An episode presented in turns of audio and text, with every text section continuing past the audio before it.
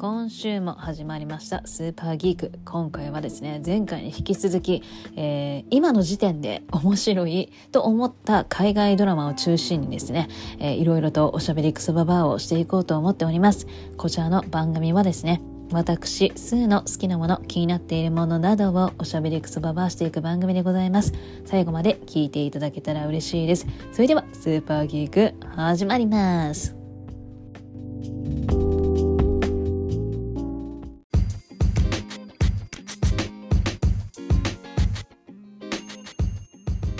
今週からはですね、えー、ちゃんと目安としております日曜日 AM10 時にですね、えー、ちゃんとアップロードできるように、えー、計画性を持って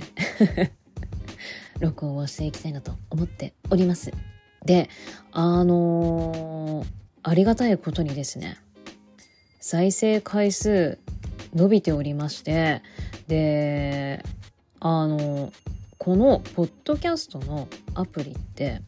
まあ、前回もいろいろお話ししたんですけれどもいろいろなデータが見れるようにはなっているんです。でその中にあなたのポッドキャストエピソードトップ10っていうのが見れるんですね。でそれがちょっとね意外なものが今私のポッドキャストエピソードが1位を取っておりましてもうすんごいんですよ。1位と2位の差が再生回数の差がめちゃくちゃあってなんじゃこれはと。なんか面白いなと思って。であのエピソードもありがたいことに60を超えることができまして。あ人って続ければネタが 意外と出てくるもんだなと。ちょっとねあのポッドキャスト始めた時はあの続けようと目標は立ててはいたんですけれどもネタがね続くかどうかっていうのが不安ではあったんですがなんと60を超えることができましてでちょっとそれを機に、えー、私のエピソードトップ5ぐらいをちょっと振り返るやつをねしたいななんて思ったりもしてそう面白いんですよ。いやなんかこれが今ほんとすごいんですよ。毎日毎日そのエピソードだけ再生回数が伸びてて、面白いなぁなんて思いながら、まあ今ね、それだけなんかその話題がなんかこう盛り上がっているのかなとか思ったりなんかしたりはしているんですけれども。ちょっとねいろいろとこれからもネタを続けていこうとは思っております。でえっ、ー、と海外のドラマですね。えっ、ー、ともう映画はねあの先週の「ザ・ホエールで」あの私のネタは尽きておりますので 最新映画のネタは尽きておりますので、えー、今回はドラマのみでお話をねしてまいりたいと思います。でまあ映画もね全然私は引き続き見てはいるんですけれどももう今やっぱり海外ドラマが面白くって面白くってまあ中にはねなんか期待してたけどそうでもなかったっていうのもあっるっちゃあるんですがやっぱ基本海外ドラマやっぱり何回もこのポッドキャストで話してるかなと思いますけれども映画に負けまい負けまいだって。映画に負けないですね。本当に。あの何て言うんですか？こう制作費もねまあそんな細かい金額知らないけれどもなんかもう相当ドラマでお金かかってるなとか。でドラマってまあ映画もまあ撮影時間ね。あのどれぐらい、まあ、相当かかってるとは思いますけれどもやっぱ映画ってまあ2時間からまあ最近2時間半まあ基本的な映画の上映時間ってまあこんなもんじゃないですか。2時間前後とかそんな感じなんですけれどもドラマってねあの1話から10話とか1話から8話とかってやっぱものすごい数をこなすんじゃないですか。その数分お金もかかってますからなんかそのねあの来れば来るほどやっぱり映画とさほど変わらないような制作費がボーンとかかってるんじゃないかなと思ったりもしてブリジャートン家とか結構あれお金かかってるんですよね。なんかで見たんですけど。ねあので今あれですよ。もう出てくる出演者の方ももう今まで映画にずっと出てきていた方がドラマにもね、えー、出演をしたりっていうのがねこうハリウッド俳優たちが分かりやすく言うともう A リスト入りしているような方たちが今ドラマにもね普通に出てますのでなんか本当にねギャラのお金もかかりますでしょうし。相当ドラマもね映画に負けじと制作費がかかっているんではないかなと思っておりますしやっぱり話の内容もね本当面白いものがたくさんありますよね。単純に。で、あのー、よくね、なんで映画に出続けてたのに、えっ、ー、と、こう、今ドラマに出ようと思ったんですか？みたいな俳優さんにインタビューする質問って結構これ多いんですけど、あのー、俳優さんたちとかねその今まで映画を撮ってた監督がドラマにって言うとあの大体答えは似ていてやっぱドラマだと掘り下げられる。言えてない掘り下げられる。映画だとさっきも言いましたけどやっぱ2時間前後で収めなきゃいけないわけじゃないですか。それを映画だと1話1時間を8時間とか10時間とかもうその一つのテーマにについてをもうものすごく掘り下げられてその登場人物たちが何を言いたいのかとかこのドラマって一体何がテーマに何をテーマに視聴者に伝えたいのかっていうのが結構ねあの濃くあのできるっていうのがやっぱドラマのいいところだっていうのをねあのインタビューで答えるっていうのが大体似ているんですよね。でまあそりゃそうだよなっていう感じなんですけれどもまあその分、まあ、ドラマって面白くなっていくのかななんてね最近本当にそんな内容のドラマよく思いつくなとかね本当サスペンス私特にサスペンスとかがねそんな展開が多くて好きなんですけれども本当今はドラマのねジャンルが多岐にわたって面白いことになっているなという感じでございます。長くなっちゃいましたね。でえっ、ー、と面白かった海外ドラマなんですがえっ、ー、とねそうえっ、ー、とね 何を話そうか一瞬。忘れてしまいましたよ。え、っと私こちら、え、前回もね、えー、っと一流シェフのファミリーレストランでも言いましたけれども出遅れました。このドラマね出遅れちゃったんですよ。で気にはなっていたんです。であの何を見て気になったかと言いますとあの私時々トワイライトのカップル動画ファンが作ったカップル動画見るの好きなんですよ。であの時々なんか急にね見たくなるんですよこのカップル動画。であのこのねファンが作ったっていうのがほんとよくってあのねやっぱクオリティがファンなんですよ。うんなんかこうやっぱプロが作ったわけじゃないそのファンテイストが入ってるそのクオリティがすっごい好きであと音楽のセンスだったりとかなんかそういうのをいやーねこの子こうやって編集したんだとかいやこの編集の仕方いいねアメリカだね みたいな。ちょっとあの見てみてください。めっちゃ面白いんですよ。ほんとやっぱね人それぞれそのトワイライトのあの切り抜き方とかやっぱ違いますのであそこそこ切り抜きましたとか。ああやっぱいいよね。このシーンいいよね。わかるわかる。みたいなね。なんかそういうファンのクオリティがすっごい好きで時々ね見るんですよ検索して。でやっぱ見てると関連動画っていうのが出てくるんですよね。でその中にえー、っと私ブリジャートン家のカップル動画を何も知らずにクリックして見てたんですよ。でまあそのねほんとファン動画も切り抜きがうまくってあのえ何この何これドラマなの映画なのみたいな。そこすらも全然わからなくって。えめっちゃ気になる面白そうっつってね。ブリちゃんと OK それで見始めたっていうのもきっかけの一つなんですけれども。であのそうそうそう。ブリちゃんトーケねその時シーズン1だけしかまだ配信されてない時だったので。でその時期にですよ、まあ、その時期なのでちょっとねもう古いかな。もう3年前とかになっちゃうんですかね。でそれを見ていたらまた次違うドラマの関連動画カップル動画っていうのが出てきたんです。でそれをなんだろうと思って見てみたらですよ。男の子がねめちゃくちゃかっこよかったの。何この子って思って。でやっぱ世界って広いんだなっていうのをね。新しいイケメンを知るたんびに世界の広さを知るわけでございますがいやまだ私ってまだこんなイケメン知らなかったんだって。えー、いたの？もういつからいたのこんな子？みたいな感じで。そのねカップル動画がね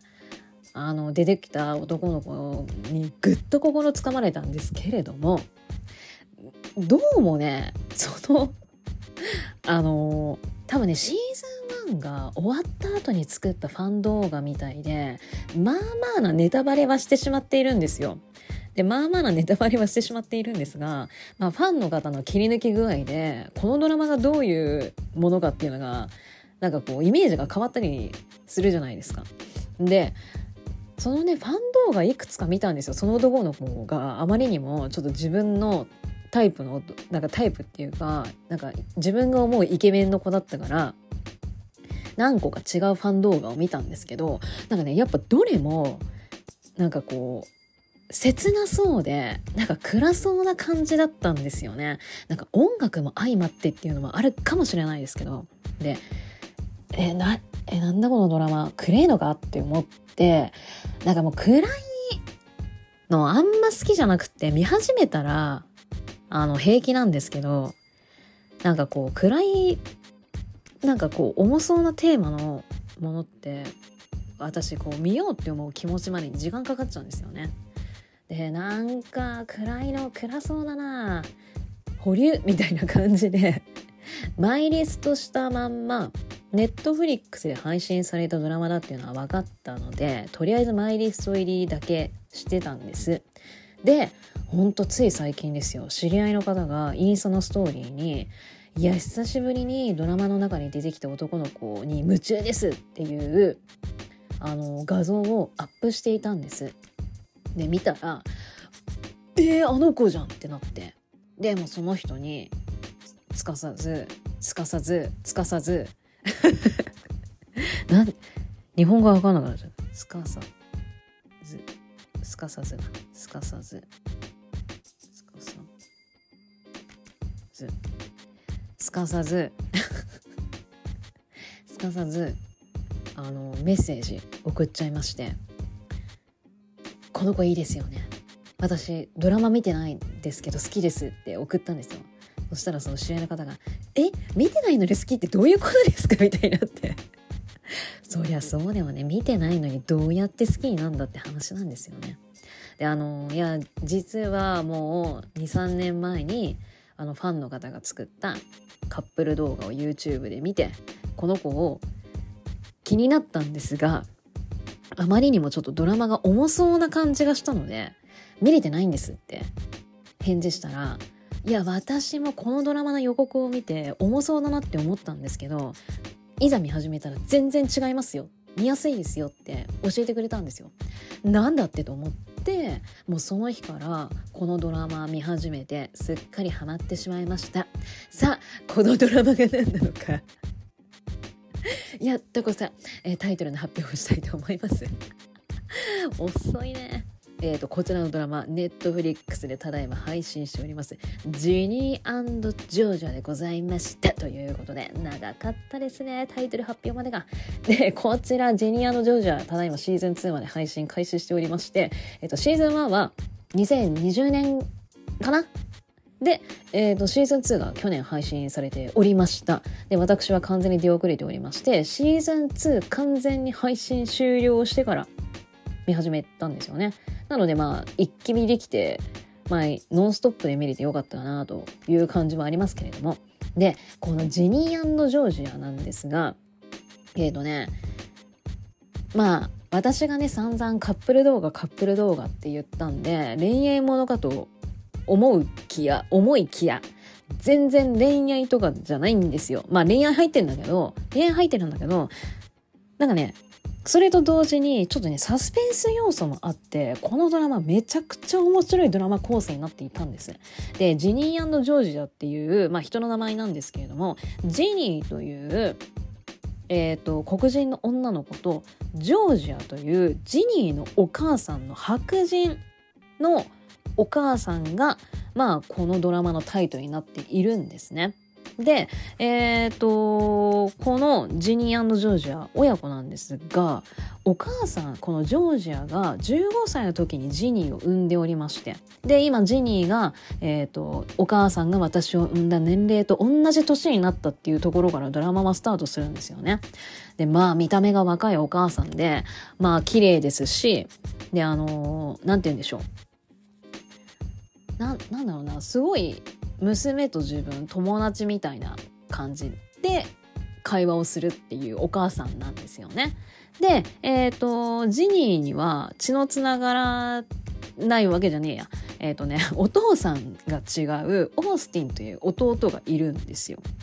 で、なんかまあ、まあ家族構成としては、えっ、ー、と、白人のお母さん黒人の自分白人の弟っていう家族構成になっていくんですよね。でまあちょっとね後々この白人黒人の違いっていうのはちょっとこのドラマでもちょいちょいあの取り扱ったりっていうのは出てくるんですけれどもで、えーと、このジニージョージア親子、まあ、オースティンもいるんですけどもこの3人家族まあ引っ越して来たんです。まあそっからドラマはスタートするんですね。で、引っ越してきてこの新しい土地で私たち新しい生活始めましょうっていうところから始まるんですが、まあジェニーはお母さんの都合でいろいろと転校をしていって、まあ引っ越しを繰り返していたので、まあ、友達が全然いなかったんですよ。なので今回はお母さん頼むよと。もうそろそろここで、ここら辺で落ち着こうよみたいな感じ。で、オースティンも、まあそんな引っ越し繰り返すって嫌じゃないですか、子供の頃ね。なので、まあ、2人、子供2人は、ちょっとそろそろ落ち着きたいよという感じで、で、お母さん、引っ越す原因って大体男の人なんですよね。別れたら引っ越す、別れたら引っ越すを繰り返していたので、もうお母さん男の人とそう簡単にねいい関係にならないでよみたいな感じで、まあ、言われてしまっているんですが。でまあジニーのその新しい、えー、町に引っ越してきたその学校のお話であったりとかそこで出会う恋愛でジョージアお母さんのジョージアも、まあ、新しい土地で新しい仕事を見つけ、まあその職場でいろいろてんやわんやがあったり、お母さんもあんなに子供たちに簡単に男の人と いい関係にならないでよねと言われていたんだけれども、その土地でお母さん恋愛がね、始まったりして、どうなっていくんだろうというのであれば普通なんでありますが、このお母さん、このね、お母さんが結構この物語の、えっ、ー、と、なんかこう中心人物。まあジニーが主人公ではあるんだけども、このジョージアがね、お母さんが結構重要人物でして、このドラマ、そうやって3人の家族の物語を見ていくと同時に、お母さんのジョージアの過去っていうのも、こう交互に見ていくんですよ。で、なぜかというと、どうもジョージア過去にいろいろなんかあったらしいっていうのがこのドラマを見ていく途中で始まるんですね。で、えっ、ー、と、お母さん、えっ、ー、と、前の結婚してた旦那さん、急にね、心臓発作かなんかで亡くなっているんです。で、亡くなったので、遺産相続のお話っていうのが出てくるんですけれども、えっ、ー、と、まあもちろん結婚をしていたジョージアに旦那さん、まあちょっとお金持ちな方だったんですよね。なので、遺産が全部行くんですが、旦那さんの家族はそれに納得がいかない。まあ、ジョージアのこと気に入ってなかったっていうのはあると思うんですけれども、気になんかこうえなんかこの女に遺産が全部いくのはどうなのみたいな感じで探偵を雇ってジョージアを調べてもらえるって頼むんですね。でその探偵がまあいろいろとこう自分の身を隠してえー、この町の人に近づきジョージアってどんな人物なのかっていうのを探っていくんですけれども探偵がこう調べていくうちにジョージアの過去ってこんなことをしていたのかっていうのがわかるんですよ。でまあそうやってジョージア過去どんな人だったのかって分かっていくのとですねなんかジョージアはなんかこうやっぱ過去ねいろいろあったっつってもまあちょっと辛い思い出とかもあったりするんですね。でそれがこう急にファッて蘇ったりとかするんですけど、まあ、そのファッて蘇った時にそのジョージアのその過去どんなことがあったのかっていうのを見ていくんですがこれがねシーズン2までまあジョージアの過去とこの3人の物語でこう交互に見ていったんですがジョージアの過去結構壮絶そうでですねえー、お母さんそんなことしてたの過去にというのが分かってくるんだけどまだそんな全貌が分かってなくてなんかジョージアの過去そうそうそうなんか分かってよでまだ分かってないところがあったりとかするしでシーズン2もそうやって振り返ってはきたんだけれどもまたね新しいねまあ事件というか出来事というかそういうことが起こってしまいそれでね急にシーズン2がダーンって終わっちゃったんですよ。で何？っていう感じで。ここで終わるのか。シーズン3いつ配信するんですか？ってねもうねもう今から気になってしまうと。いう展開になっていくんですよ。でまあそうやってジョージアのね過去がちょっとサスペンス調なんでそれがまた面白いんですけれどもこれよ。これもうカップル動画のねなりました。ジニー。のお相手になります。マックス。多分ね、合ってたと、合ってたはず。マックスで。あ、マックスじゃなかったっけな？え？違うな。あ、フェリックスフェリックスだ。やだ間違えちゃったんですけど、ジニアジョージア。キャスト。フェリックス。全然違えじゃねえかよ。フェリックス。マックスはね、妹だった。マキシーン。そうママキシーンだから、崩したマックスってあだ名？え？マックス？なんかみんなマックスって呼んでんだよな。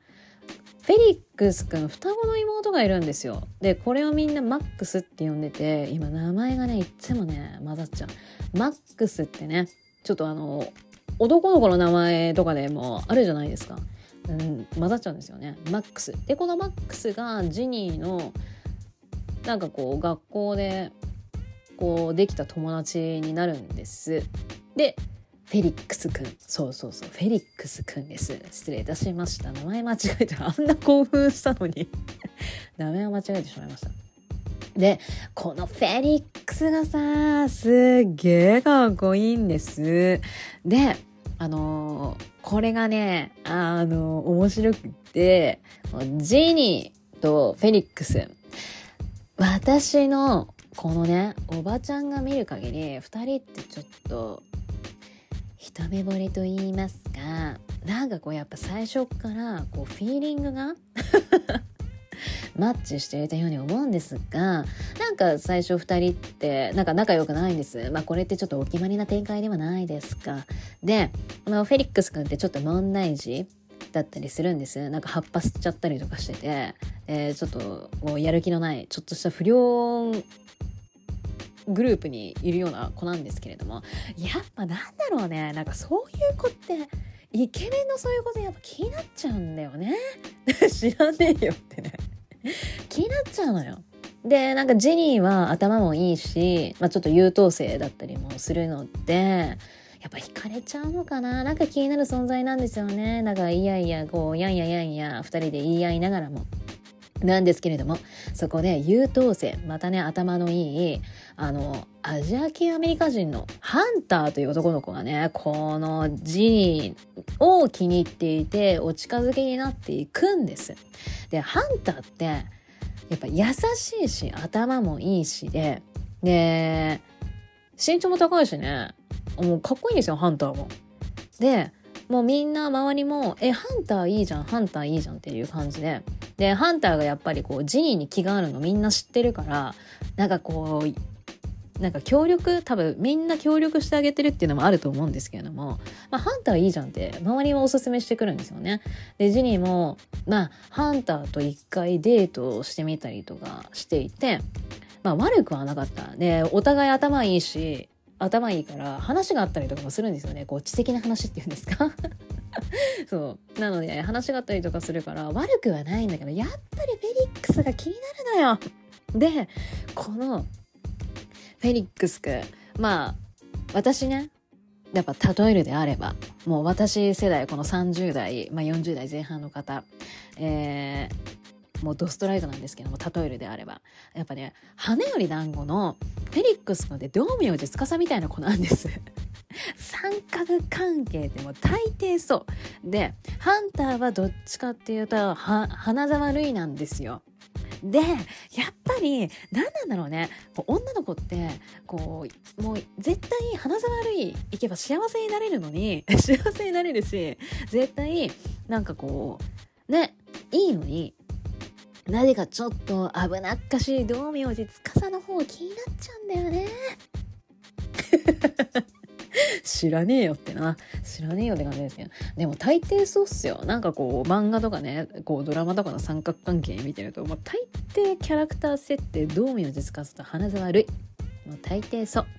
でやっぱねこう道明寺司と最初はつくしも喧嘩してたけどくっつくじゃないですか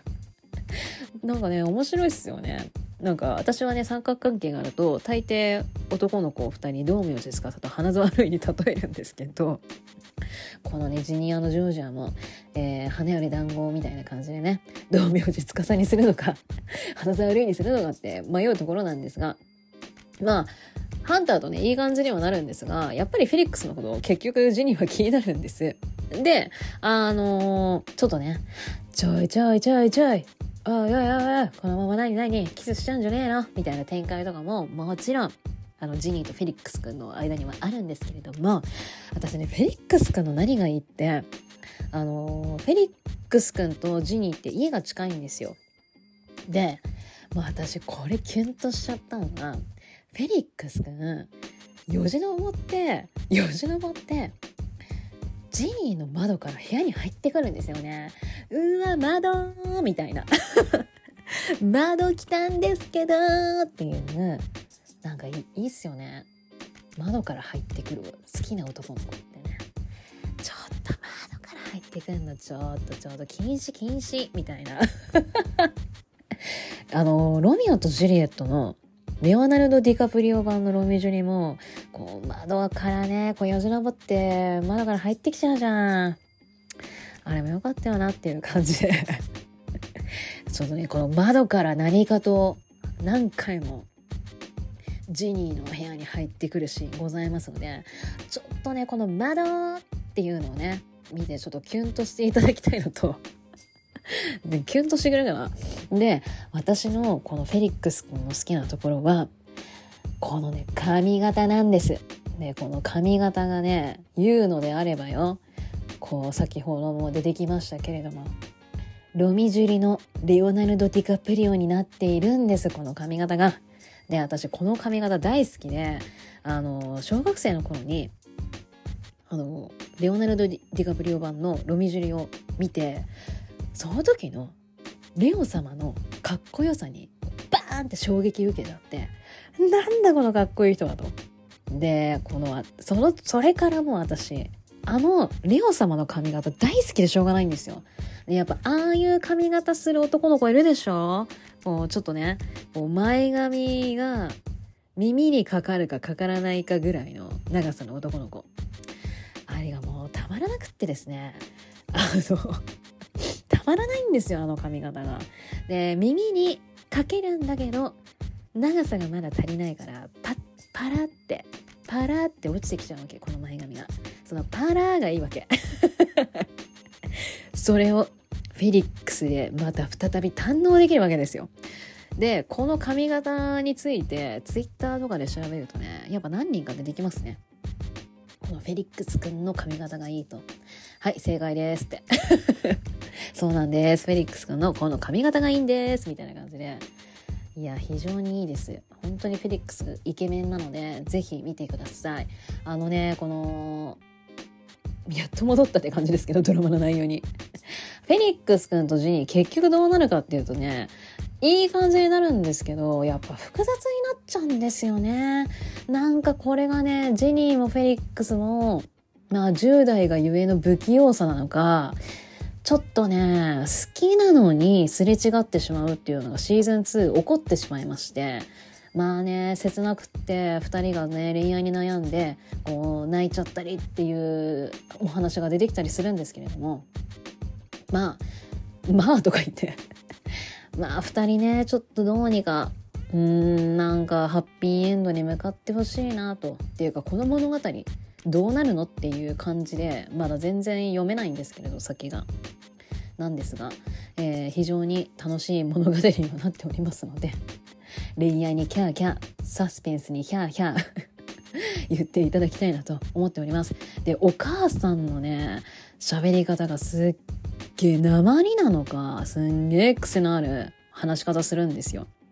でこの話し方何なんだろうって思っていたんですけれどもある日ね映画見てたら全くこのお母さんと同じ喋り方する役柄が出てきてあやっぱ鉛なのかなって思って改めて調べたらこのジョージアの話し方って南部鉛らしいんですよね。なんかこれ一般の方がこれ南部鉛癖強いなみたいな感じで言っていたのであのちゃんとは分かってはいないんですが多分なんか南部鉛まりまな鉛らしいんですよね。ほう南部なまり強いなと思いながら 見たんですけれどもうんぜひ見てください。ジニアのジョージア。結構面白いし、ネットフリックス、多分海外全体でネットフリックス、あの、話題にはなってると思うんですよね。で、あの、ジニアのジョージアの中で、お母さん、なんかジニーがね、お母さんと喧嘩する時に、なんかテイラー・スウィフトみたいに男を変えてみたいな感じのセリフを言ったのがテイラー・スウィフト本人が問題提起して これって性差別じゃないですか？って言って話題になったらしいんですよね。でそのセリフ出てくるのかなと思ったんですけれども出てこないで終わったので多分修正したんじゃないかなと思っております。まあ何かとねジニアのジョージは話題にはなりますので是非チェケラッチョしていただけたらなと思っております。ということで私の海外ドラマおすすめの一つ「ジェニージョージャ」ネットフリックスで配信中でございます。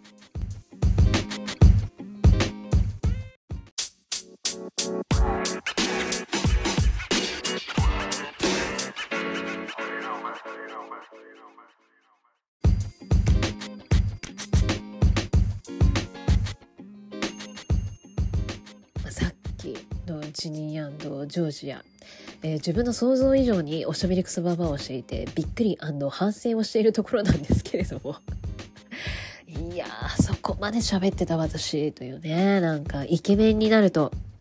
イケメンの話になるとちょっとなんかこう止まらないみたいな感じがねちょっと出てきてしまうんですけども。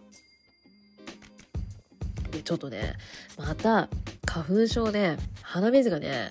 詰まるタイミングになってしまいまして。ちょっと鼻声なんですが、申し訳ございません。で、えっ、ー、と、私がですね、次におすすめしたい海外ドラマなんですけれども、あの、グザビエ・ドランが初めてドラマを手掛けたということで、えー、注目されておりました。えー、ロリエ・ゴドローとあの夜のこと。もう一度言います。ロリエ・ゴドローとあの夜のこと。こちらがですね、なかなか面白かったなと思う作品でございます。まあまあねちょっとあのグザビエ・ドランがドラマを手掛けたよっていうところがちょっとねチゲラッチョしてほしい部分なんですけれどもで、えーと、こちら配信されているのがプライムビデオの中にチャンネルって結構いろいろ種類があるんですよ。でその中のスターチャンネル EX っていう、えーと、チャンネルがございまして もうなんかチャンネルチャンネル言ってるけど。でこのスターチャンネル EX 独占配信なんですよ。で、えー、とこのスターチャンネル EX って、まあ、ちょっと聞き慣れない方が多いかと思うんですけれども、まあ、大体 UNEXT、Netflix、Amazon プライムじゃないですか。で、スターチャンネル EX なんてあるんですか？っていう方結構いるかなと思うんですけれども、このスターチャンネル EX ね、一度も加入したことがないよっていう人は、あの、多分まだやってると思うんですけれども、30日間無料体験とかね、多分そんなんやってるはずなんですよ。なので、まあ、それを利用していただいて、あの、見ていただくっていうこともありですし、で、それが終わるとですね、月額980円だったと思うんですよね。で、まあ大体こういうね、映画を配信している、あの、やつって、まあ月額それぐらいかかるじゃないですか。まあだとね、ああ、まあまあまあそんなもんかっていう感じにもなるとは思うんですけれども、で、このスターチャンネル EX って、映画好きの方でしたら入って別に損はないかなとは思っているんですよね。まあもちろん、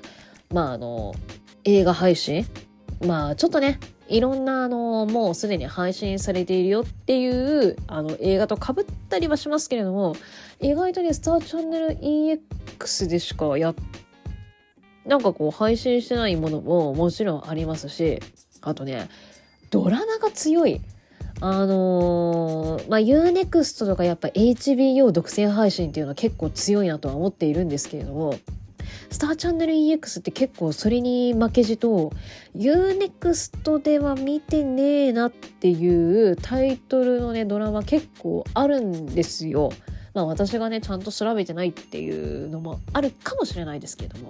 なんか私が見る限りちゃんとスターチャンネル EX ってなんか差別化できてる感じはあってで私、まあ、ドラマも見たりとかもしますし、まあ、映画も見たり、まあ、両方ねあの利用させていただいているんですけれどもスターチャンネル EX はねなんかもう何回も言ってるけど、まあ、このねあのグザビエ・ドランの初めて手掛けたドラマ独占配信ってめっちゃ強いと思うんですけれどもこの他にですねあの、まあ、このポッドキャストにもお話ししましたけれどもあのルカ・ガナリーノ監督が初めて手掛けたドラマもこのスターチャンネル EX 独占配信なんですよ。これも結構ね結構スターチャンネルやりよるでって感じなんですけれどもで私あのこのえっ、ー、とルカ・ガナリーノが監督が、えーと、手掛けたドラマの「風は封印や」なんですが、えーと、私クロエ・セベニー大好きなんですよ。であの女優としてと、まあ、女優としてっていうのもありますけれども結構私の中でファッションアイコンというかもう結構本当にもう憧れの存在なんですね黒いセベニーって。でその黒いセベニーがあの「風は封印案」に出演をしているということで「なぬ?」ってなってちょっとこれドラマ見たいぞっていうのでスターチャンネル EX に入ったっていうのがまずきっかけなんですけれどもでその後意外と見たらあらやだ意外と映画も豊富だしあの韓国映画から、まあ、欧米ドラマ結構幅広いジャンルを配信しているんですよ。で結構ね長い配信してくれてる映画が。でなんかまだ配信してくれてるあぶね見なきゃみたいな感じとかあっていろいろとねお世話になってるんですよねスターチャンネル EX は。でちょっとねスターチャンネル X あのオフラインで見れるようにダウンロードできるできないってねちょっとあったりとかもするので、まあ、ちょっとそこはあれなんですけれどもけどねやっぱこのね気になるじゃんっていうやつ独占配信してるっていうのがまあ強いのと私は思っております。だからその気になるジャンもね人それぞれ違うんですけれども結構ねおーおーそれやるっていう そうルカ・ガダリーノにしてもこのロリエ・ゴドロとあの夜のことにしてもおおおおっていうのもありますしあとやっぱアマプラとかネットフリックスでまだ配信されてない映画結構先駆けで配信してたりとか結構スターチャンネル EX はね強いですよ。うん、あの映画好きの方、まあ、ドラマも好きですっていう方はちょっとあのおすすめのチャンネルになっております。でまあねちょっと長くなっちゃったけれども、えーと、このえっ、ー、となんつうてもこのグザビエ・ドランでございますよグザビエ・ドラン。で私あのー、詳しく調べてなかったのでえそうだったんだって初めて知ったんですけども。やっぱグザビエ・ドランの、えーと、作品ってフランス語？私フランス語の映画しか彼の作品まだ見てないんですけれどもてっきりフランス人の方だと思っていたら彼ってカナダカナダ出身の方なんですねというのをね今さっき知りました。いやフランス語ばっかりだからさてっきりフランス人の方だと思っていたんですけれども。であの映画ね好きの方でしたらグザビエ・ドランの名前知ってるよと思いますし、まあ、作品見たよっていう方もいると思うんですけれども。私ね気にはなっているんですけれどもまだ2つぐらいしか彼の作品って見れていなくってちょっとね消費しなきゃとは思っているんですが、えーと、今んとこ見たのがマザーと胸騒ぎの恋人だったかな。で私的にまだグザビエ・ドランの作品見たことないですっていう方はですね胸騒ぎの恋人おすすめかなと思ってます。であの話の内容がえっ、ー、と男と女の親友が同じ人を好きになっちゃうっていうお話なんですよ。でまあかといって重くなるかと思いきや全然そんなこともないしあの私最後の結末のあの最後の映画の締め方もめっちゃ好きだったんですね。で結構ポップだしっていうのであのまだ見たことございませんっていう方は胸騒ぎの恋人結構あの入り口としてはいいんじゃないかなと 自分で思っているんですけれどもえよかったらチェケラッとしてみてください。あとマミーはねお母さんと息子の親子関係のお話なんですけれども結構ずっしりくるのであのー、映像はねめっちゃ面白いんですけどね。話の内容がちょっとねずーんと来たりするものもございますのであの好きな方はズーンっていうねちょっと来るもの抵抗ない方はマミーもおすすめなんですけれどもまずはっていう方は「七さばきの恋人」いかがでしょうかという感じで。ね、本当彼どんどんどんどん作品を今のところ発表しまくっているのでもう何個も作品がありますので見なきゃ見なきゃと思いつつなかなか見れていないでございますがでこのグザビエ・ドランねえっ、ー、ともうすごいのがカンヌの申し子ですよ。すごいですね。あの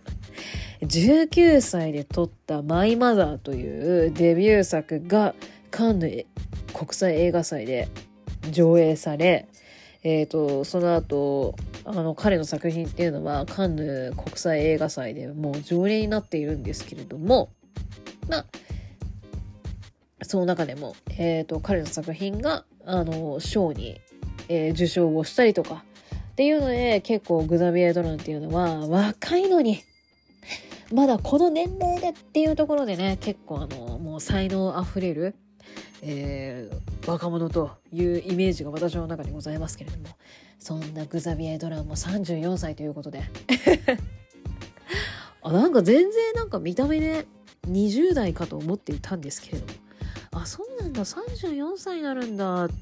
っていうのがまあここ最近の発見。カナダ人だったんだっていう発見とね。34歳なんだっていう発見がありました。ちょっとなんかもう、くだらない発見で申し訳ございませんが。で、えっ、ー、と、このグザビエドランは、えっ、ー、と、インタビューで答えてはいたんですけれども、映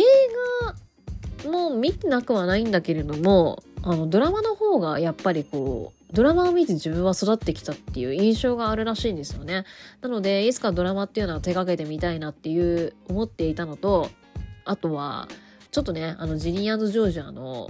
お話しする前のこの冒頭でも言いましたけれどもやっぱりこう映画よりドラマって一つのテーマのことを深掘りできるっていうのがやっぱ魅力的っていうのをやっぱザビエドランはお話をしていましたねインタビューで。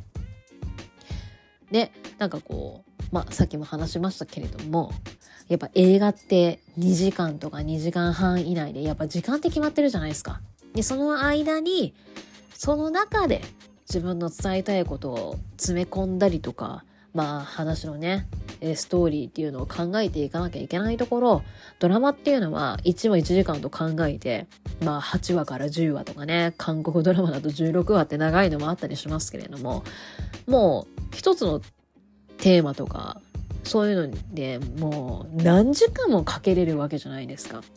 まあねちょっとこだわりたいっていう方でしたらドラマって結構ね作るのっていうのがこう目標であったりとか魅力を感じるところなのかなと思ったりもするんですけれどもこのロリエ・ゴドローと、えー、あの夜のことなんですがちょっとね分かりやすくあのあらすじをねちょっと書いてくださっている方を参考にしててちょっといろいろとお話をしていこうかなと思うんですけれども、えーと、このグザ、え、じゃえーと、ロリエ・ゴドロとあの夜のことはですね、1話1時間前後の5話で終わります。なので、結構見やすい作品にはなっているかなと思うんですよね。で、えっ、ー、と、2022年の後半ぐらいに、まずカナダで配信が始まり、で、2023年1月ぐらいにフランスで配信が始まり、まあ、それから日本で2月3月あたりに配信が始まったっていう流れになるらしいんですよね。なので結構日本って早い方なのかなと思ったりもしますけれども、えっ、ー、と、このドラマはですね、1991年と2019年、まあ今は2023年ですが、ドラマの中では2019年が現代となっておりましてそこを過去と現代を行き来しながら見ていくドラマの内容になっております。で、えーと、まず現代からスタートするかな？なんかもう えもう記憶曖昧なんですかって感じなんですけれどもえっ、ー、とこのねドラマは4人兄弟とその母親のこの5人がえーとまあいろいろとドラマの展開がこう始まっていくんですけれども、えーと、母親が亡くなってしまうんですね。で、まあ、母親が亡くなったのでこの4人兄弟が集まるっていうのはまあ普通だと思うんですけれどもまあそのお母さんが残した遺言を引き金にいろいろとこうなんだろうなこうか忘れようとしていた過去っていうんですかね。なんかそれの秘密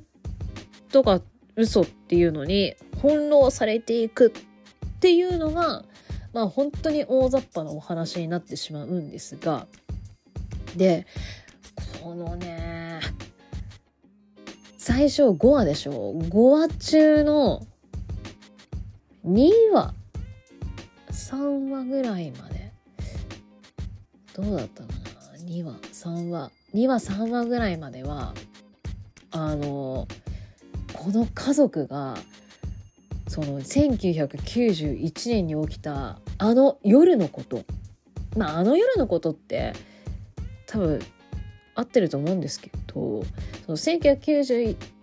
年に起きたあの夜のことを境にですねこの家族ってどんどんどんどんおかしな方向に行ってしまうんですよ。まあ簡単に言ってしまえば崩壊していくという言い方が大げさかもしれないけどこの家族っていうのは崩壊していってしまうんですね。でまあそのあの夜のことあの夜一体何が起きたんだ？っていう謎を残しつつ2話3話まではこの家族がねの崩壊具合を見ていくのが結構重いんですよ。でうわ重いドラマだななんて思いながら見ていたんですけれどもまあそのあの夜のことを境にえっ、ー、と1991年うんなんかねその家族の喧嘩とかでこのね2話3話でえっ、ー、と長女まあみんなからミミっていう愛称で呼ばれている長女なんですけれどもこの長女がそのあの夜のことをきっかけになんか家族に対して当たりが強いというかうんなんだろうな。なんかすごいお母さんに向かって反抗的な言い方になったりとかなんかもう結構なんか反抗期っつよりかはなんかなんて言うんだろうななんかちょっとドラマを見ていただかないと何とも言えないんですけどもまあなんかお父さんお母さんに対してなんか結構態度がひどくなってくるんですよね。でで親は両親は相談をして彼女をこう寄宿学校に入れる転校させるっていう流れになってでも寄宿学校なんて行きたくないっつってそこでまた喧嘩が始まったりとかもするんですよね。で、そういうのがね、またすんげえ喧嘩が始まったりとかですね。で、長男のジュリアンは、えー、っと、なんだろうな、なんかこう、結構、野球がうまくって自慢の息子だったんだけれども、薬に手出して、やっぱこう、親が、うん、なってほしかった、なんだろうな、その、明るい道うんだからその明るい道からちょっと踏み外してしまうんですよね。で、その兄貴も、の長男も、そのあの夜のことをきっかけに、ちょっとそういう風な方に転げ落ちてしまうっていうね、もう何かとあの夜のことをきっかけに、長男と長女は、なんだろうな、なんかこう、ちょっと関係が家族との関係とその兄貴と、えー、その長女のミミの関係もなんかこうギクシャクし始めてしまってそのまんま大人になってしまったっていう感じなんですね。で三男と、えー、じゃないや次男と三男もいるんですけれどもえっと次男と三男はその1991年ってまだ幼かったのってなんかそんなことあったなぐらいなんかこう記憶にあるようでないみたいな感じで一見関係なさそうなんですけれども現代の方でこの彼ら2人っていうのはそれぞれ悩みを抱えたりしているのでなんか結構このねえっ、ー、と次男三男も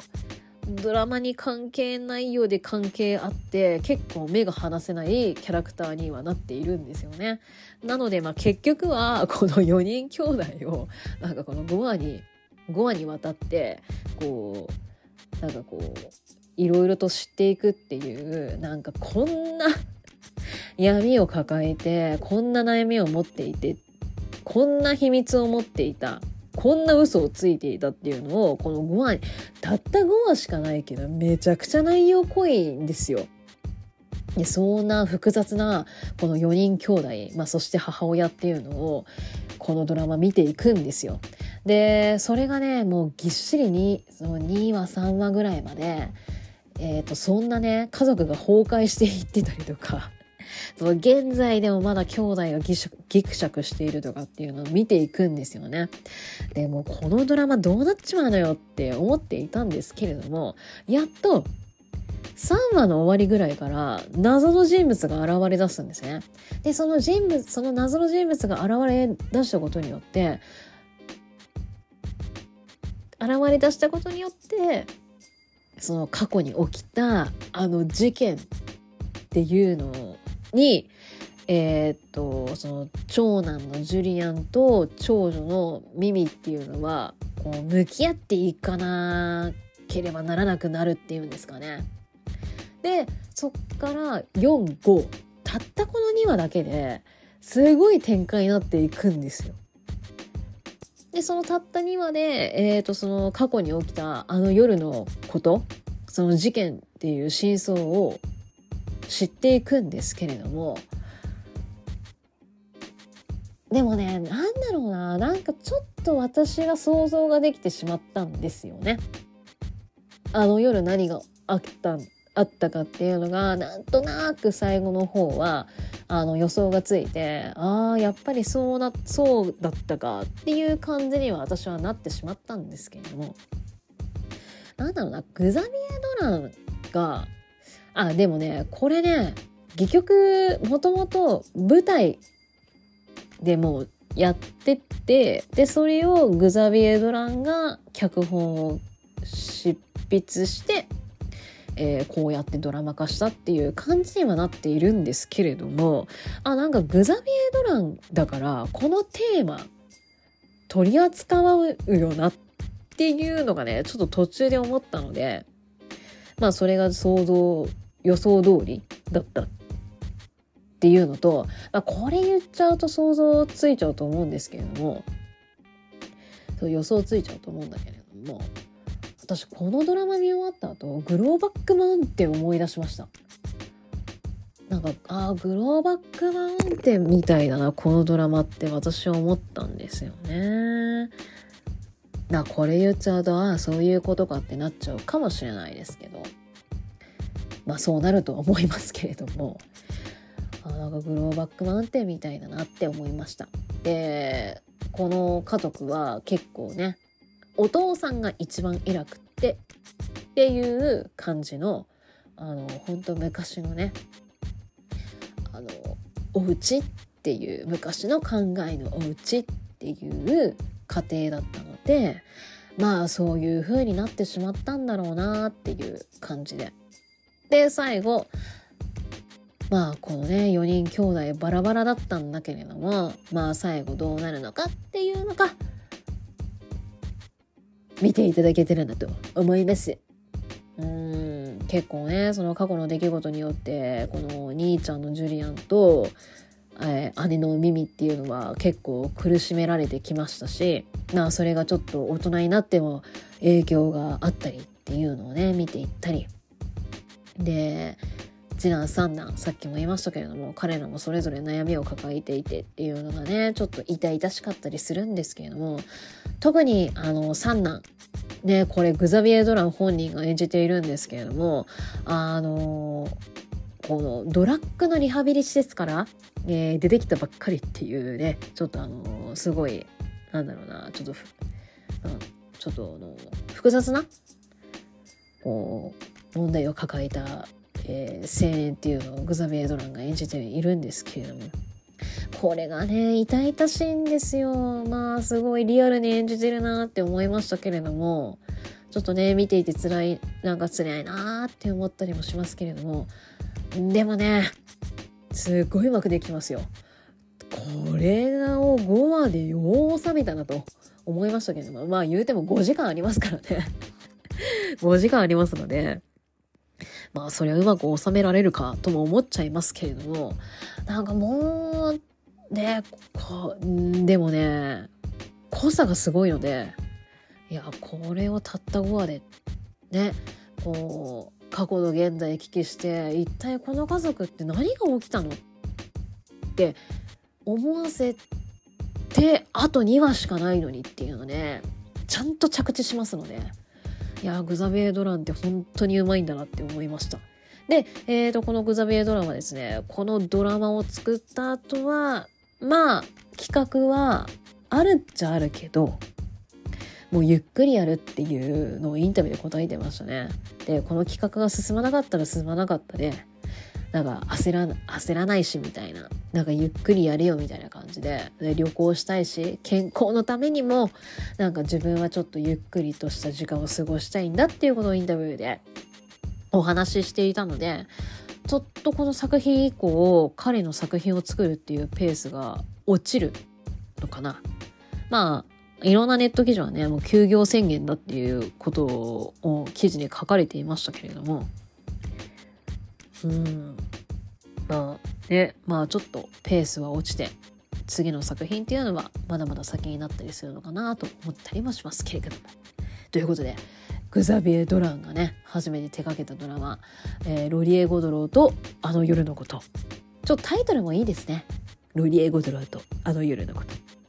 まあ、あのロリエ・ゴドロって一体誰なんですかって感じなんですけれども、まあ、このねドラマの重要人物になっていきますので是非ドラマの方で確認していただきたいなと思います。ということで、えー、私おすすめのロリエ・ゴドロとあの夜のことでございました。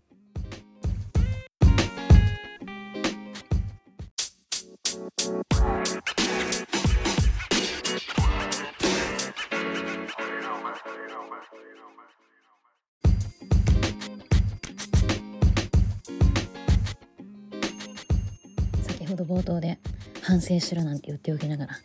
めちゃくちゃ喋っていて 自分でもびっくりしてしまったんですけれども、えー、次の作品もですね非常に人気の高い作品なのでちょっと今から自分がどれだけ喋れるのか恐怖を感じているんですけれどもまあよかったら聞いていただければなとそのまま聞いてくれたらなと思います。で、えーと、その前にですねグザビエドランのお話で、えーと、私は胸騒ぎの恋人とマイマザーを見たって言おうとしていたんですけれどもマミーマミーってずっと話しちゃってて申し訳ございませんでしたっていうお話でして私マミー見ておりません。マイマザーです。なのでマミーは私見ていないので内容はどんなものか把握できておりません。マイマザーは、えー、ちょっと私はですよ重たく感じてうっと思うものもあったんですけれども映像のね映し方とか結構なんかこうこだわりがあってなんか面白いなっていうものがあったので結構そういった点では印象深いんですけれども、まあ、マイマザーよかったらね見ていただけたらなと思います。で次ご紹介する作品はですね HBO 独占配信をしております UNEXT で The Last of Us こちらの作品をのお話をしたいなと思っております。で、このザ・ラスト・オブ・アスはですね、非常に人気の高い作品だったんですよ。で、今年のもう1月、2月、3月と、まあ約3ヶ月、2ヶ月弱にわたって放送放送というか配信された作品になっております。で最後、えーとの最終回は通常であれば日曜日に毎週毎週1話ずつ配信をしていたんですけれども3月の最終回はですねスーパーボールの大会とかぶるということでわざわざずらして最終回を、えー、放送をしたという感じで、まあ、配信か配信をしたという感じでですねスーパーボールの影響力って 本当にすごいんだなってね。なんかこうみんなほとんどの方がねスーパーボールに夢中になっててしまうからという意味で多分ずらしたんだと思うんですけれども。ねスーパーボールって本当になんか 人気の高くて影響力のあるなんか試合なんだなと実感をしたところでございますが。このラストオブアースじゃあ人気が高いってどれだけなんですかっていうお話なんですけれども。これがねすぐ出てくるかな。なんかすぐどっか行っちゃうんだよな情報をもらってたのが。ててはい、出てきました。えー、すいません、参考に いろんなネット記事を参考にさせていただきますという感じなんですが、えーと、こちらのザ・ラスト・オブ・アースはですね、第1話からもう記録を叩き出したんですよね。第1話が、の視聴者数。まあ多分この視聴者数って、もう配信されたその日に見てたよっていう人の数のことを言ってるんだと思うんですけども、470万人ですよ。世界中が見るってなるとこんな数字叩き出すんだってすごいなんかびっくりなんですけれども。いやでもどうなんだろう。HBO の配信ってアメリカだけなのか。いやどうだったっけな。もしかしたらアメリカだけでこの数のの人たちが見てたよっていう数字かもしれないです。すいません。ちゃんと把握しておりません。で最終回第9話の視聴者数はそれを上回り820万人が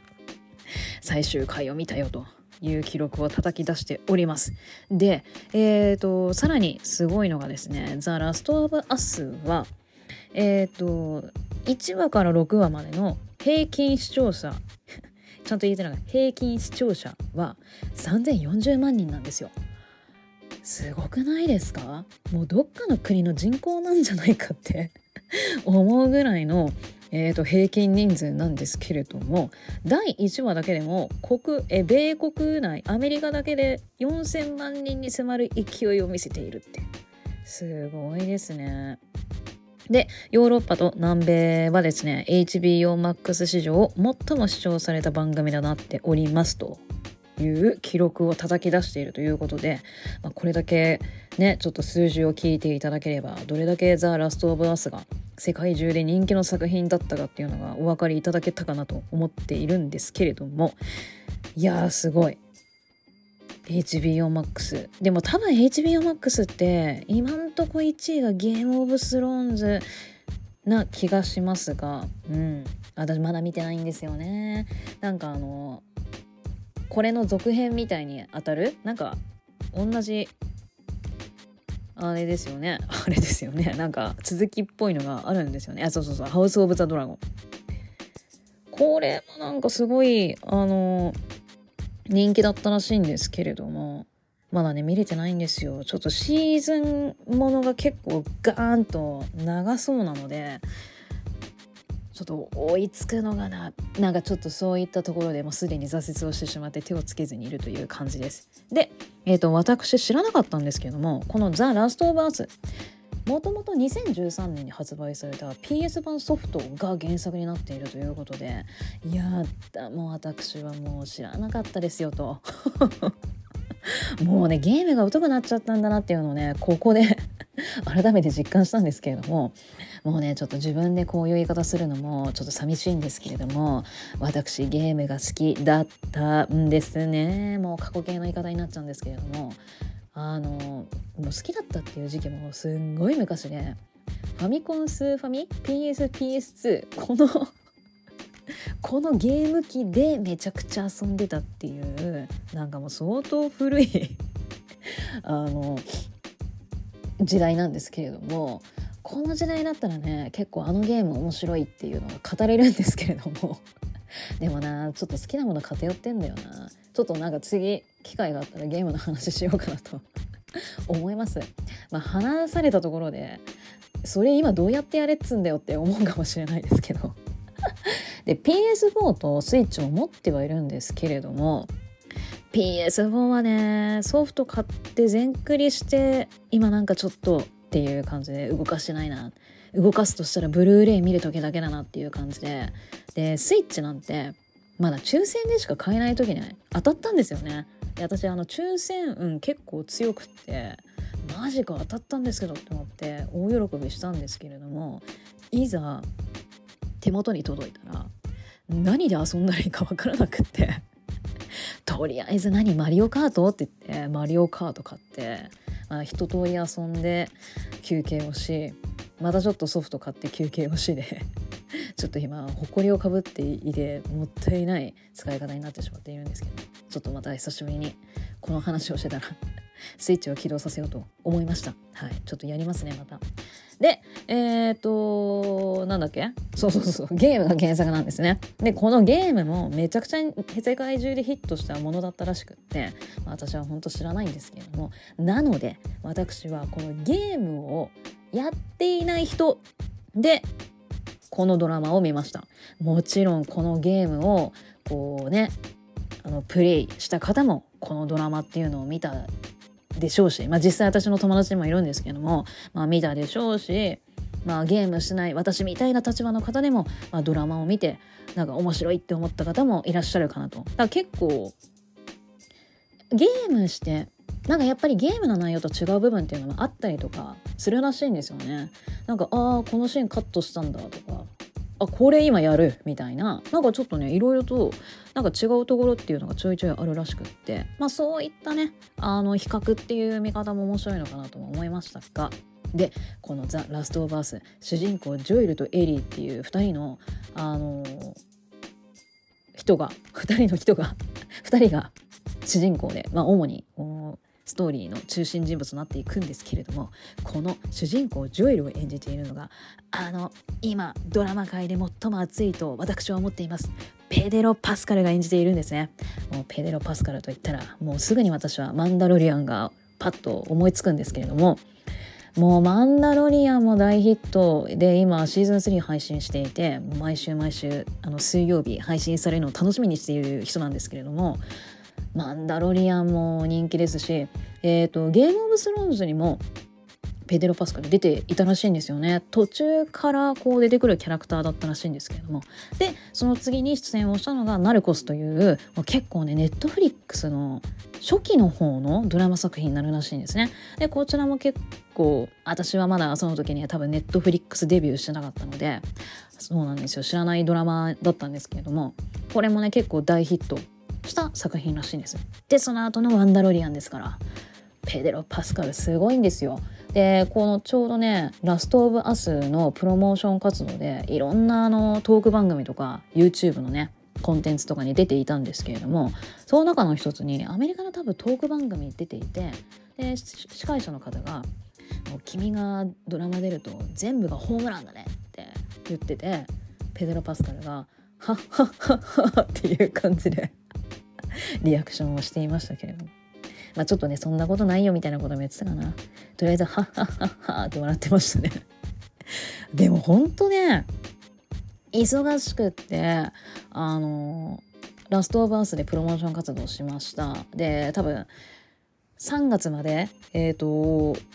ラストオブアース配信をしていましたので多分ギリギリまでそういったコンテンツっていろいろ流れてたのかな。で3月に「マンダロリアン」シーズン3の配信も始まった途端え次はもうマンダロリアンのプロモーション活動であのいろんな番組っていうかこう YouTube のねコンテンツに出ているっていうのを私何個か見たんですけれどもいやペデロ・パスカル忙しいぜって思いながらねえなんかすごいですね。こうあのプレミア上映っていうのもマンダロリアンやっててあれあのマンダロリアンファンのお子さんの Vlog 私見たんですけれどもあのそのプレミアにあの行っていてでお父さんがマンダロリアのコスチューム作ってくれたらしくってあの格好でサンあのレッドカーペットにいたんですよ。そしたらこうもうねもう監督陣出演者陣が「おー!」って反応してくれてでマンダロリアンのあのあれなんていうの？お面っていうんですか？マスクにこう皆さんにサインをしてもらうっていう。でちゃんと「This is a way」ってちゃんと 皆さんに言ってもらってっていうね動画を見てうわなんかいいななんかああいうね「スター・ウォーズ」って本当子供に夢を与えるシリーズなんだと思ってちょっとグッとくるものがあったんですけれども。何の話？そうそうペデロ・パスカル忙しいって話。でえっ、ー、とまあそんな忙しいペデロ・パスカルと一緒にですねえっ、ー、と演じるエリーエリーというのを演じているベラちゃん。ベラちゃんも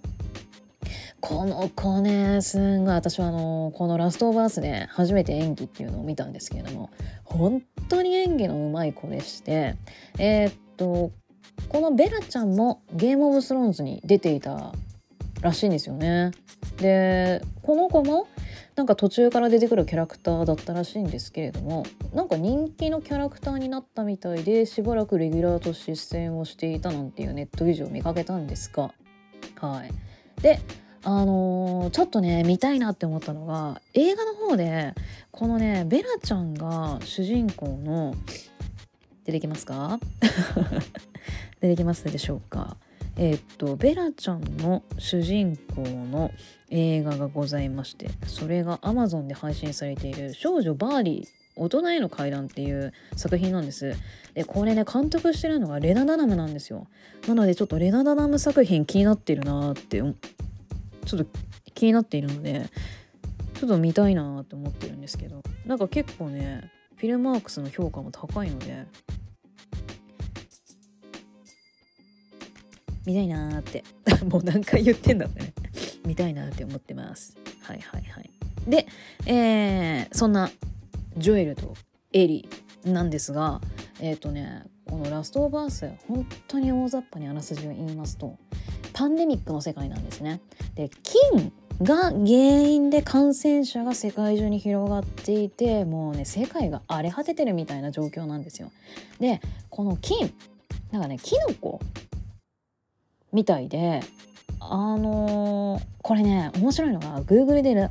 ラストオブアース検索していただきたいんですけどもキノコのマーク出てくるんですよ。Google で検索すると。それをタップしていただきますとニョキニョキニョキってキノコがね画面上に出てくるので面白いから見てください。なんか Google って意外とこういう仕掛けしてんだと思ってあのー、すごい面白かったんですけど最近だとマンダロリアングローグって検索するとグローグがあの Google の画面上に現れてタップするとあのフォースの力を使って画面を壊していくっていうねすっごい可愛い仕掛けがありますのでよかったらいろいろと検索してみてください。あの BTS も検索するといろいろ出てきますしバットマンも検索するとなんか出てくるんですよ面白いって思ってぜひザ・ラスト・オブ・アース検索した際はキノコタップしていただきたいんですけれどもということで菌が原因で感染者が広がってでこれがね感染してしまうとちょっと見た目ゾンビみたいな形に人間がなってしまうんですよね。で人に噛みついてで噛みつかれたらもう最後感染をしてしまって自分もこの人たちみたいなゾンビになるみたいな感染ねそのされた人みたいに感染なんてもう日本語がおかしくなってこの感染したらねゾンビみたいになってしまう。で自分の意識もなくなってしまいますので。だから途中ちょっとねドラマ見てますとなんかそうやってもう自分の意識がなくなってしまうのでもうこんなん生きてたってしょうがないじゃんみたいな感じでちょっとね自殺を試みてしまう人とかもいたりするんですけれどもそうなんですよ。ちょっとねそういうちょっと重いシーンっていうのがちょいちょい出てくるんですけれど。もで世界は荒れ果ててしまっているんですが、えーとね、感染していない者同士で新しい村を作ったりっていうのもねこのドラマ出てくるんですね。でジョエルもそんな村にいやどうだかなちょっと私が見た感じそうなのかなって勝手に思っちゃっただけなのでちゃんとドラマとかね検索して いろいろと知っていただきたいんですけれどもまあジョエルもまあそんなパンデミックの中まあなんか新しい町かなんか村かなんかで過ごしていたんですがそこにエリーが来るんですよ。でジョエルとエリーってもう見た目ほんと親子ほど離れている年齢差なんですが、まあ、そのエリーが突然やってきた。でこのエリーっていうのが感染しない抗体を持っている人なんですね。でこれをまあ研究所に行っていろいろ調べてもらえたらまあこのパンデミックを防ぐ感染を防ぐワクチンが作れて世界中の人々を救えるんじゃないかっていうことになりその研究所にジョイル連れてってあげてという形でジョイルは託されたんですね。それで2人は旅に出るっていうお話なんですけれども大雑把に言うとね。でその旅していくっていうのを我々は見ていくみたいな感じになるんですけれどもこのドラマは私結構見ていて興味深いなと思ったのは生き生き抜くための残酷さっていうのがこのドラマ結構丁寧に描かれているなと思っておりましてであのやっぱ旅していく間にまあいろんな人たちが犠牲に目の前で犠牲になってなったりとかでやっぱサバイバルでこうね生きていくためにもう仕方なく人を殺めて殺めないといけないとかなんかそういったシーンっていうのがちょいちょい出てくるんですね。でエリーはまだ10代なのでまあ人を殺すなんて、まあ、結構ね10代にとってはきついものじゃないですか。でジョエルはあのえっ、ー、といつだったっけな？忘れちゃったけど、まあ、ついにエリーが人を殺めてしまうまあそれはちょっと致し方ないことではあったんですけれどもついに人を殺めてしまうっていう時が来たんですね。でその時にあのジョイルが結構エリーに気を使っていて、ね、人をこう殺めてしまったことによってまだ幼いですし心に傷を負ってしまうんじゃないかとかこういろいろねなんかこう気遣っているっていう面とかが描かれていてなんかこう今までそういうこうサバイバルしていくこうアクションとかなんかそういうのを何本も見てきてはいるんですけれども、まあ、確かに人をなんかねああいうのって結構パンパンパンパン打っていってなんかこう目的達成までこう頑張るみたいな感じじゃないですか簡単に言っちゃうと。なんですけどやっぱ人を殺めるってなんかこう今までこう簡単に見てきちゃったけどまあフィクションだっていう分かってるしっていうのもあるんですけどなんか普通に見てきちゃったなってなんかこのドラマ見てなんかちょっとふと思ったりとかして。だからそうジョイルが気使ってねエリーに気使っているっていうシーンを見たりとかするとそうだよななんかこんな状況であるにしても人は辞めるってそうだよなっていう感じで。なんかねでその後もちょいちょいやっぱもうしょうがないんだけどっていう場面ではあるんですけどね。やっぱりこう戦わなきゃいけない。なんか生きるってなんか時には残酷なことをしなくてはいけないんだな。まあこうそんなねパンデミックなんかこうね今コロナっていう状況にもなりましたけれども、まあ、ここまでこの「ラスト・オブ・アース」みたいにこう本当世界がボロボロになってるっていう状況ではないのであれですけれどもなんかね生きるためにはこんなこともうんっていう感じでいろいろとちょっとねまあ重いドラマ全体ちょっと重いんですけどやっぱなんかその反面やっぱいろいろと考えさせられるものがあったりとかしてあの、おすすめです。なんかちょっとうまくまとまらなかったけど、うん、なんかそういった面で結構あなんか改めていろいろと考えさせられたなというドラマでした。で、えーと、このジョエルとまあそういった面も私は結構このドラマ良かったなって思いましたしあと何がいいってジョエルとエリーの関係性の変化っていうのをこのシーズン1だけでも結構この2人の関係性って変わっていくのでその過程を見ていくのがめっちゃ良かったんですよね。で最初ジョエルとエリってそんな仲いい良かったわけではなくってまあお二人ともいやいやでエリはもう仕方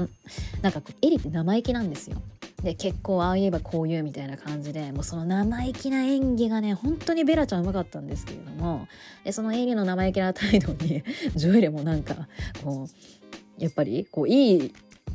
とはなんかそんなよくは思ってなかったんですよね。なんで最初2人はもうそんな仲良くなかったんだけれどもやっぱりこういろいろと2人でこう途中ねこういろんな出来事っていうのが起こっていくのを2人でやっぱ乗り越えていくわけですよ最終回に向けて。でそのやっぱ乗り越えていく過程で2人の絆っていうのがどんどんどんどんできていて信頼関係っていうのが生まれていたんですよね。で私が特におすすめしたいのがエピソード8になるんですけれどもエピソード8あのジョエルがね撃たれちゃってあの旅してる途中にこれねもう真冬の時期だったんですけどやっぱ暖を取りたいとか食料が欲しいとかでまあなんかこうありそうなところに立ち寄ったんですね。でそこでえー、だったかな もう記憶があれですけどまあそこで、まあ、バーンとジョエルが撃たれてしまったんですけれども結構ねうわそこやばくねっていうところに当たり血が止まらないっていうか傷が深そうだということで目の前でどんどんどんどんジョエルが弱っていくんですよ。エリーはもうその時にはすでに結構ジョエルのことを頼りにしていたのでもうジョエルがじゃあ今目の前で自分のね目の前でこういなくなってしまったらっていうので結構エリーはこうジョエルを助けなきゃっていうのでもうすごい頑張るんですよねエピソード8っていうのが。で最後まあ話はしょりますけれども最後の方ねその村の人たちとエリーが結構こう対決するというかちょっとエリーがその村の人にわーって襲い襲われそうになっているところを怪我してもう寝てるだけしかなかったジョエルが助けに来てくれたんですよ。でうわジョエルみたいな感じでもう見てるこっちはねめちゃくちゃ興奮したシーンなんですけれどもでそこでですよ最後2人抱き合いましてあんなにな最初仲悪かったのが。でジョエルがエイのことベイビーガールって呼ぶんですよ。もう私ここでもうちょっとねうるっときちゃいましてもうついにベイビーガールなんて呼ぶ関係性にまでなったのかっていうのでね結構感動的なシーンだったんですよね。ベイビーガールって字幕では出てこなかったんですけれどもいやここは聞き逃してはならぬぐらいの結構私の中では重要な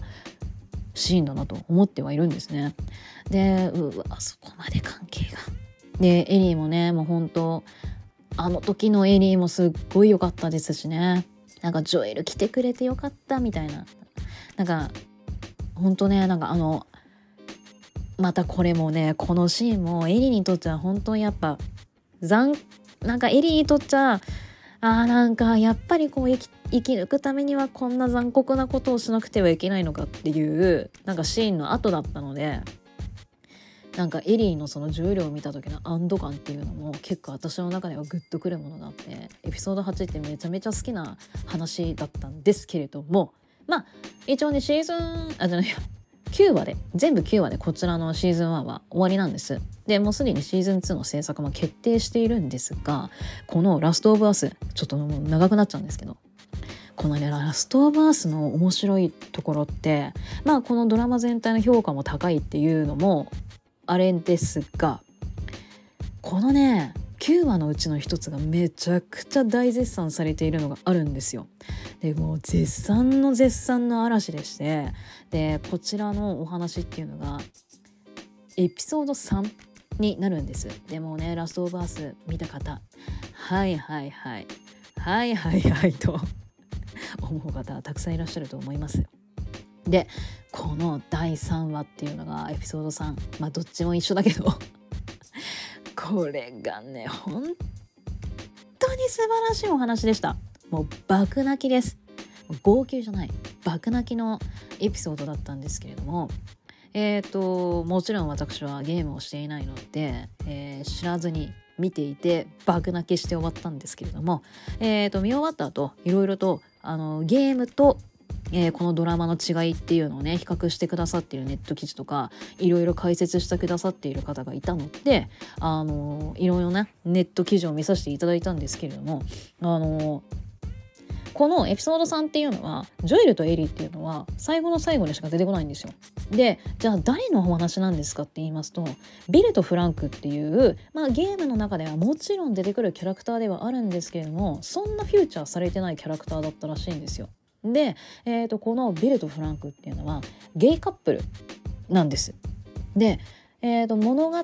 ドラマの中ではゲイカップルとしてこの2人の物語っていうのを見ていくんですけれどもゲームだとビルってゲイなの？っていうなんかプレイしてる側に判断委ねますみたいななんかはっきりとは触れてなかったらしいんですよね。なのでまあゲームしてた人がこのドラマを見たらあやっぱりこの2人ってそうだったんだみたいな感じにもなるらしいんですね。あこの2人を深く掘り下げるんだねっていうのではっはーっていう感じらしいんですよ。でこのね2人っていうのが本当に素晴らしいお話だったんですね。ちょっとどこまで話せるか多分最後まで話しちゃいそうな気がするんですけどあのビルとフランクいましてでビルが最初一人で住んでたんですでもう自分の住んでる町にはもう誰もいない状況で一人であのもし敵が来た時のためにっていうので罠を仕掛けていたりとか、まあ、自分一人で生活をしていたんですけれどもそこにフランクがお腹を空かせてやってくるんですよ。でどうか助けてください食べ物だけでもなんか少し分けてもらえませんかっていうのでビルにお願いをしに来たんですね。でビルはフランクはなんか友達が別な場所にいるから自分はそこに向かっている途中だっていう話をするんですよ。でビルはフランクに食事を与えてその友達に広められたら自分のところにねいろいろとあの食べ物こう取りに来ちゃわないかとかいろいろ考えて拒否を最初はするんですけれども、まあ、フランクが大丈夫誰にも言わないからって言って、まあ、さらにお願いをしたことでじゃあっていうので食事を提供してあげてシャワーを浴びさせてあげてっていうのをしていたんですがフランクがピアノがあるって気づいてで2人で演奏するんですよ。そこでフランクが最初から分かってたよってビルに言って2人でキスするんですよね。で多分フランクはビルはあこの人は同性愛者なんだっていうのを初めてその見た時にもう気づいてたっていう意味だったのかなとは思うんですけれども。で2人はまあそこで、えー、そこから2人の生活っていうのが始まるんですね。で結構ね長い年月を経てこの2人の物語っていうのを見ていくんですけれどもまあ時には喧嘩をしたり意見のすれ違いっていうのもあったりもするししたしでジョエルとも知り合いなんですよね。で何をきっかけでジョエルと知り合うことになったのかっていうのをちょっと描かれたりとかもしているんです。である日、えー、フランクに目隠しかなんかされてたかな。でビルがちょっとこっちこっちついてきてみたいな感じででビルあじゃないやフランクが「目開けていいよ」なんか「見て」みたいな感じでやった時にいちご畑がそこにあったんですよ。であのもうね本当に世界が荒れ果てていたっていうかのでいやもういちごが久しぶりだったらしいんですよねでまさかいちごがみたいな感じですっごいビルが喜んでてでじゃあまあ実は君が所有していた武器とイチゴの種を交換してなんか育ててたんだっていうのをフランクが言うんですよね。でもうビルが「いやいちごなんて」っていうなんかもう久しぶりだみたいな感じですごい嬉しそうにしていたんですけども。そこであのビルがフランクにちょっと待ってね。セリフがね分かんなくなっちゃう。ちちちちちちちそのねいちごのシーンが私結構大好きでもうワンワン泣いちゃったんですけどでそうそういちごをその分け合う2人そのビルが「君が来る前は何も怖くなかった」っていうことをフランクに話すんですね。で多分ビルっていうのはずっと一人でもうフランクに出会うまでずっと一人で生きてきてで、まあ、この先も多分自分は一人なんだろうなって思ってたのかなって思思ったんですけど。でそんな中フランクっていう大切な人に出会ってそこでなんかこう老いてまあ自分が先に死んでいくまあ先に老いていくでなんかこうっていうことに怖くなっちゃった。なんかこう好きな人が大切な人ができたことによって逆になんかこう怖いものもできてしまったっていうところがねなんか本当に逆にこのフランクってとても大切な人存在なんだなっていうのを改めて実感をしてするシーンでもあるんですけれどでそこでなんかもう2人がこう抱き合うのかな？もうそこもまたうーって泣いちゃうシーンなんですけれども。ああもうなんてなんでもうここでもう ちょっと涙が止まらなくなるんですけど本当にいいシーンだったんですよ。でその後また展開が変わってでねあのフランクがある日も車椅子生活を始めているんですね。でビルが介護をしてあげてるっていうシーンに変わるんですよ。でなんかもうそこでうわマジかみたいな感じにちょっともう嫌な予感がしてしまったんですけれどもでそこでフランクがビルにもう最後の日にする今日を最後の日にするって言い出すんですね。えーって感じじゃないですか。なんですがここからがもう本当に涙が止まらない展開になるんですけれどもで結婚をしようって言うんですね。で本当何も誰一人いない街なん2人以外誰もいない街なんですけれどもブティックがあってでそこのブティックにちゃんと洋服をね清掃を2人で着てでまた家に戻ってで2人がこう結ばれたあのピアノの前で愛を誓い合うんですね。もうそこからもう涙が止まらなくて今もちょっと思い出すだけでうるうるしてくるんですけれどもでまた2人は分かち合ってなんかまあ結婚をピアノの前でしたんです。でまたあの時と同じようにビルがフランクに料理を作ってあげてでワインにそのフランクのために薬を入れて用意したんですけれども、まあ、フランクはもしかしてそのワインボトルの中にも薬が入ってるっていうのに気づくんですよね。でビルが薬をこのボトルにも入れたって言うんですよ。でフランクは、まあ、止めるのかなって思ったんですけど君だけは生きててよみたいな感じで。なんだけどロマンチックだねって言って2人でそのワインを飲むんですよ。で2人は寝室に戻るっていうお話になるんですけれどもでそこでまた場面が変わってジョイルとエリーが来るんですね。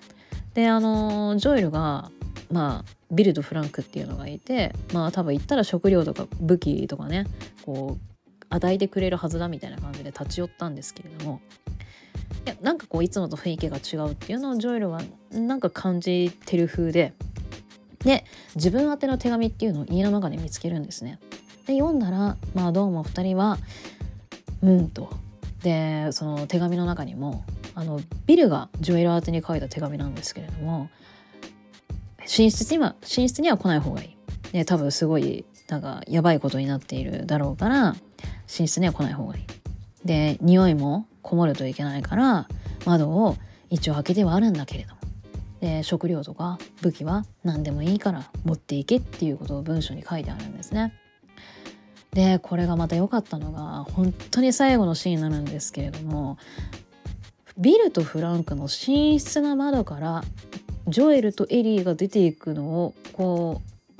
う見るっていう、うん、シーンなんです最後の最後は。でそれがまるでビルとフランクが窓から2人を見ているかのような感じになっているんですね最後のシーンのその窓辺のシーンっていうのが。もうこれがまたいいシーンでもうワンワン泣きまして いや明日仕事なのにこんなに泣いて大丈夫かよって思ったんですけれども、まあ、案の定ね次の日目腫れちゃってましたけど いやあれは本当に最高にいい作品というかエピソードでした。ね、本当にもう爆泣きしてでその配信されたもうその日のうちに結構大絶賛で、えーと、ツイッターとか、まあ、有名なね映画監督の方がもう今日の「ラストオブアース」のエピソードは本当に良かったねって感想を書いていたらしく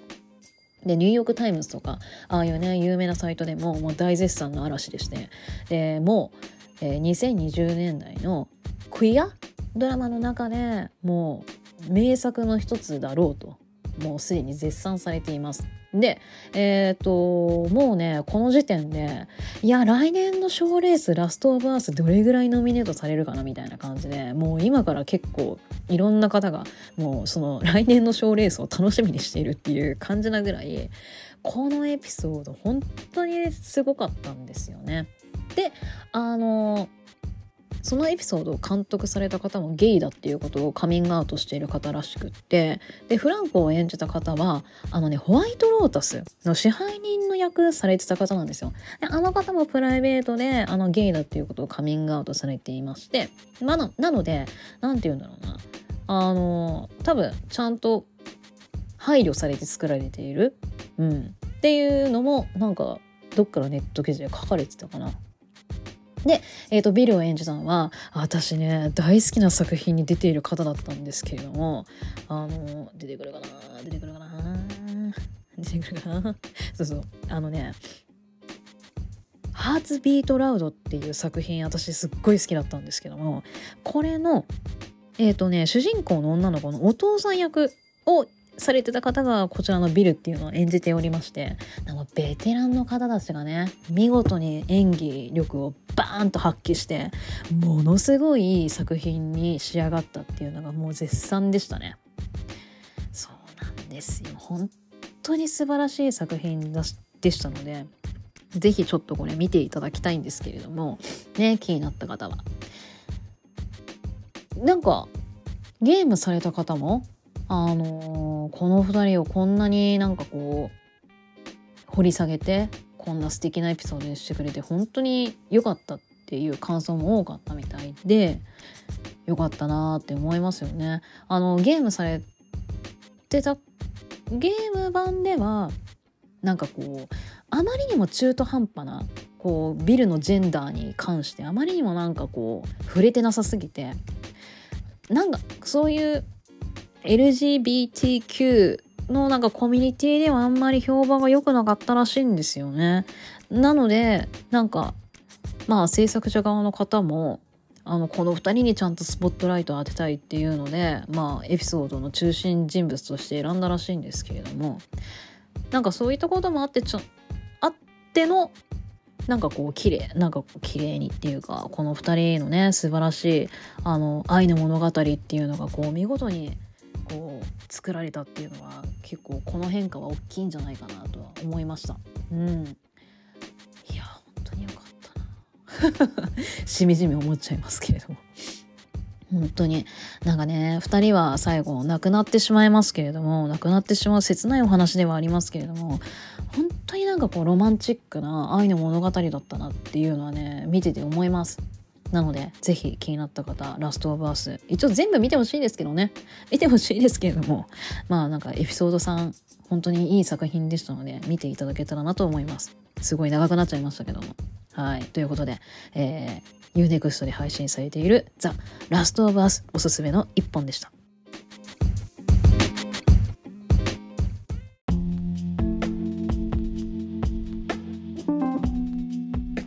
いやラストオブアース驚異の時間を 驚異の時間をお話ししてしまっておりました。まあ最後まで聞いていただいた方ありがとうございました。なんかそれぐらいねラストオブアースってめちゃくちゃいい作品だったんだよっていう話をしたかったんだと思います。はい。